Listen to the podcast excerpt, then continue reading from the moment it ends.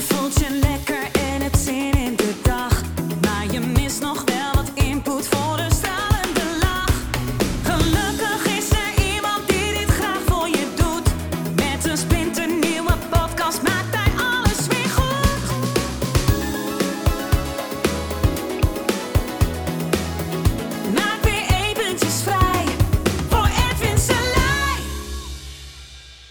Het ons kind is zo speciaal syndroom. Oh, onze kinderen zijn zo speciaal.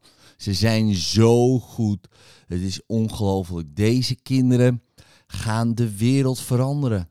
Eh, ze moeten echt gewoon eh, goed onderwijs krijgen. Eh, ja, want dit, deze persoontjes zijn uniek. Ik zat een tijd geleden op een terrasje en ja, toen hoorde ik wat mensen met elkaar praten over hun kinderen.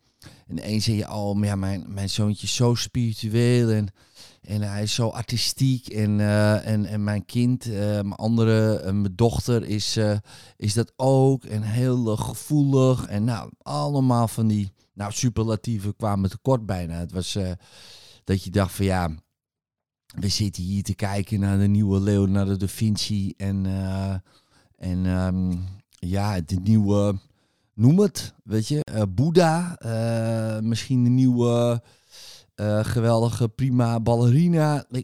Echt waanzinnig, gewoon nou, next level. Eh, behalve dat het kind niet eens normaal zijn appelsap naar binnen kon drinken, was het verder natuurlijk geniaal.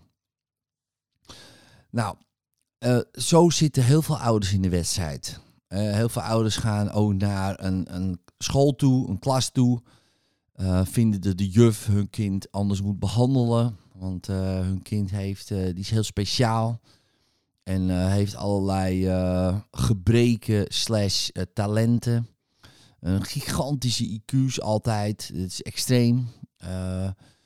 Altijd hoogbegaafd. Volgens mij, volgens mij is mijn kind hoogbegaafd. Hij doet namelijk niks. Dat soort ideeën. Nou, prima. En voor een ouder is het kind altijd eh, speciaal, zou je kunnen zeggen. Nou ja, ook niet voor iedere ouder, hè, maar bij spreken. En dan denk ik, oké, eh, jij niet dan. Jij bent niet speciaal. Dus we gaan het niet meer over jou hebben. Hè. Je hebt nu een, eh, een, een, je ego gekopieerd, zou je kunnen zeggen. En we gaan alle kwaliteiten die jij mist, vind je zelf misschien, hè? dus eh, gaan we allemaal projecteren op, eh, op dat kind en die moet het gaan doen. En jij, eh, bij jou is het allemaal mislukt. Eh, of het gaat wel oké, maar nu heb je een kans, weet je wel. Nu heb je een kans om, nou ja, weet je, eh, de Messi eh, heb je gecreëerd. eh, de nieuwe Einstein heb je gecreëerd. Eh, misschien wel de Elon Musk, een nieuw Muskie, eh, is op de wereld gekomen. Ja, eh, daar hoop je op. Misschien een celebrity, weet je, een artiest, een artiest, muzikant, schrijver. Ja, bij jou, ja, dat is je hoop. Nou ja, kijk, en voor de meesten, 99,99% geldt. Het is weer hetzelfde als dat het was. Eh, het wordt niet heel veel beter. En eh, dat is eh, voor sommigen een enorme teleurstelling. Maar het kan ook enorm veel rust geven. Dat je denkt, ja, boeien, weet je wel. Zij hebben hun eigen leven. In plaats van dat jouw leven wat mislukt is. Volgens jou, hè. Want dat is maar een hypnose. Maar, hè, maar eh, stel voor, nee, dat gaan we nu allemaal projecteren op die kinderen. Dat is ook het hele gespreksonderwerp. En ik, ik moest daar zo om lachen eh, van binnen dan. Ik ga niet die mensen, ik ga niet keihard lachen. Terwijl ik in mijn eentje dan lekker een espressootje zit. Op een terrasje een beetje te uh, eavesdroppen. Hè, dat vind ik dan leuk. Een beetje die gesprekken volgen. Uh, ga ik niet in de lach schieten of zo. Um, maar van binnen glimlach ik dan. Dan denk ik, ja... Um, jij hebt nu zeg maar een kans hè, om uh, al die gevoelens die je in je hebt, al die verwachtingen te transformeren, Zodat je dat niet doorgeeft aan je kinderen. Dat doe je niet, hè, omdat, dat, dat, omdat je daar niet bewust van bent, waarschijnlijk. Anders doe je het wel. Uh, en projecteer je die verwachtingen op die kinderen. Nou, dat gaat zeer waarschijnlijk, zeer, zeer waarschijnlijk, een hele grote waarschijnlijkheid um, mislukken.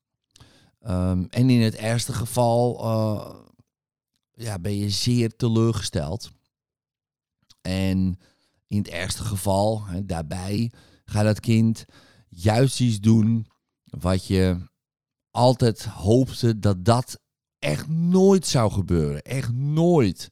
Dat die Leonardo da Vinci een of andere vrouwenmapper wordt. Of dat de Einstein met het hoge IQ um, een, de junkie wordt op het damrak. Of dat uh, die geniale, artistieke, prima ballerina nu uh, in de handen is gevallen van uh, Love Boys en uh, het sletje van de buurt is geworden. Um, en valt je hele, hele wereld in een, helemaal aan elkaar. En dit is natuurlijk echt sowieso deze scenario's, dat wil niemand, begrijp me niet verkeerd. Um, maar die scenario's kunnen vaak eerder gebeuren als je zo start. En ik laat even een pauze. Dan kan je het even laten bezinken. Want, kijk, alle projecties uh, die jij eh, geeft uh, op je kinderen zijn vals. Ja, allemaal. dus, dus daar komt ook bij dat je het in principe ook dus nooit goed kan doen, want je weet niet eens wat goed is. dus dat, dat, dat kan je loslaten dan. En daar zit meteen ook de kans. Want hoe meer je het kan loslaten, dat je denkt, ja, het, zij hebben hun eigen leven. Ze moeten het zelf weten wat ze doen. Uh, hoe groter de kans is dat het scenario wat je in, misschien wel in je hoofd hebt, dat je denkt, nou, het zou leuk zijn als uh, eerder gebeurt dan als je het gaat projecteren. En het klinkt heel paradoxaal, uh, want de grote waarschijnlijkheid is nog steeds dat het niet gebeurt, ook wat je in je hoofd hebt, maar het maakt je dan niet uit. Het zou leuk zijn, is heel wat anders als dit moet gebeuren. Of ik wil dat het gebeurt. Nou ja, ik wil helemaal niet dat het gebeurt. Het zou leuk zijn of zo. Maar als ze maar gewoon gelukkig zijn. Dat is dan. Maar zelfs dat is weer een projectie. En ook dat moeten ze zelf weten. Dan zijn ze maar niet gelukkig. Zijn ze maar depressief. En die is ook heel moeilijk. Want Um, ja, natuurlijk wil je dat niet voor je kinderen. Weet je wel, natuurlijk, dat gun je niemand. Weet je wel, een depressie en, en dat soort dingen. Maar goed, je weet misschien uit je eigen leven wel dat sommige heftige dingen. En ik zal niet per se een depressie daaronder scharen, begrijp me niet verkeerd. Maar sommige heftige dingen juist een, uh, een cadeau was achteraf dus, um, dus juist die heftigheid en juist dat uh, op je bek gaan en juist uh, ja, misschien een kant op lopen waarvan jij misschien al denkt, dat zou ik niet doen, uh, maar laat me gaan. Ga maar op je bek. heeft vaak meer waarde dan, um, dan het beschermen bijvoorbeeld. Maar goed, wil je toch wat betekenen voor je kinderen? En want ik wil dat ook. Ga dan aan jezelf werken. Ja, ga dan die verwachtingen loslaten. De resultaten die je graag zou willen loslaten. Uh, de onbewuste trauma's die jij doorgeeft uh, oplossen.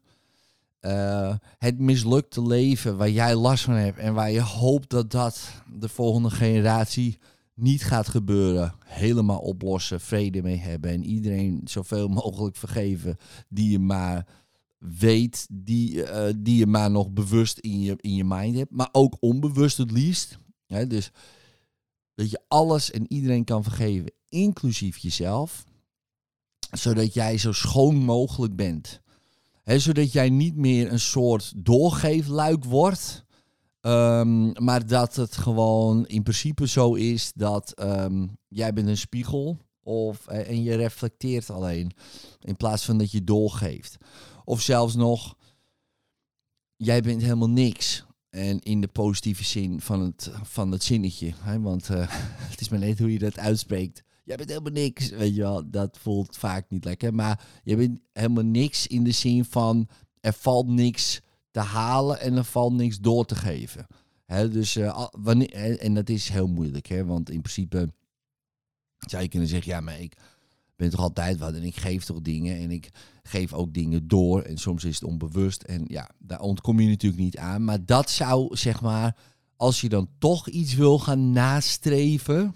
Hè, als je dat toch wil doen... ehm, doe dan dat. Ja, ga dan helemaal bedenken van... oké, mijn kinderen... die eh, zijn nu klein of wat groter of wat dan ook... Eh, en ik wil dat ze juist hun eigen leven kunnen leiden. eh, zoveel mogelijk.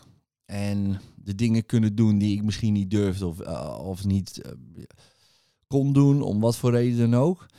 Ehm, Oké, dan ga ik alles wat mij belemmert om het te gaan doen, of mij belemmerde om het te gaan doen, ga ik helemaal oplossen, helemaal cleanen. En dat is heel belangrijk. En je weet als dat het opgelost is, als het je niks meer doet. En nu even een heel klein zijpaadje. Ik, ehm, dit is misschien wel intens voor sommige mensen, maar goed. Eh, op eh, Johan Derksen, laten we die eens even erbij halen in een podcast. Die had een verhaal over een kaars. Nou, eh, heel veel mensen over de zeik.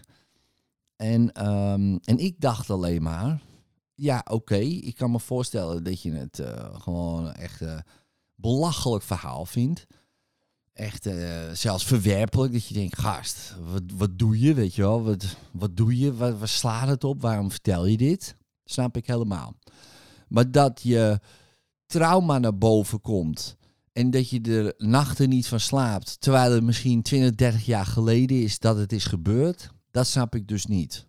Ja, ik begrijp het, maar ik snap dan, nou ja, snappen in de zin van, eh, dan is het dus nog niet opgelost. En als je dan gaat wijzen van, ja, maar door jou is mijn trauma opgewekt, nou, dan heb je nog heel veel te doen, denk ik dan.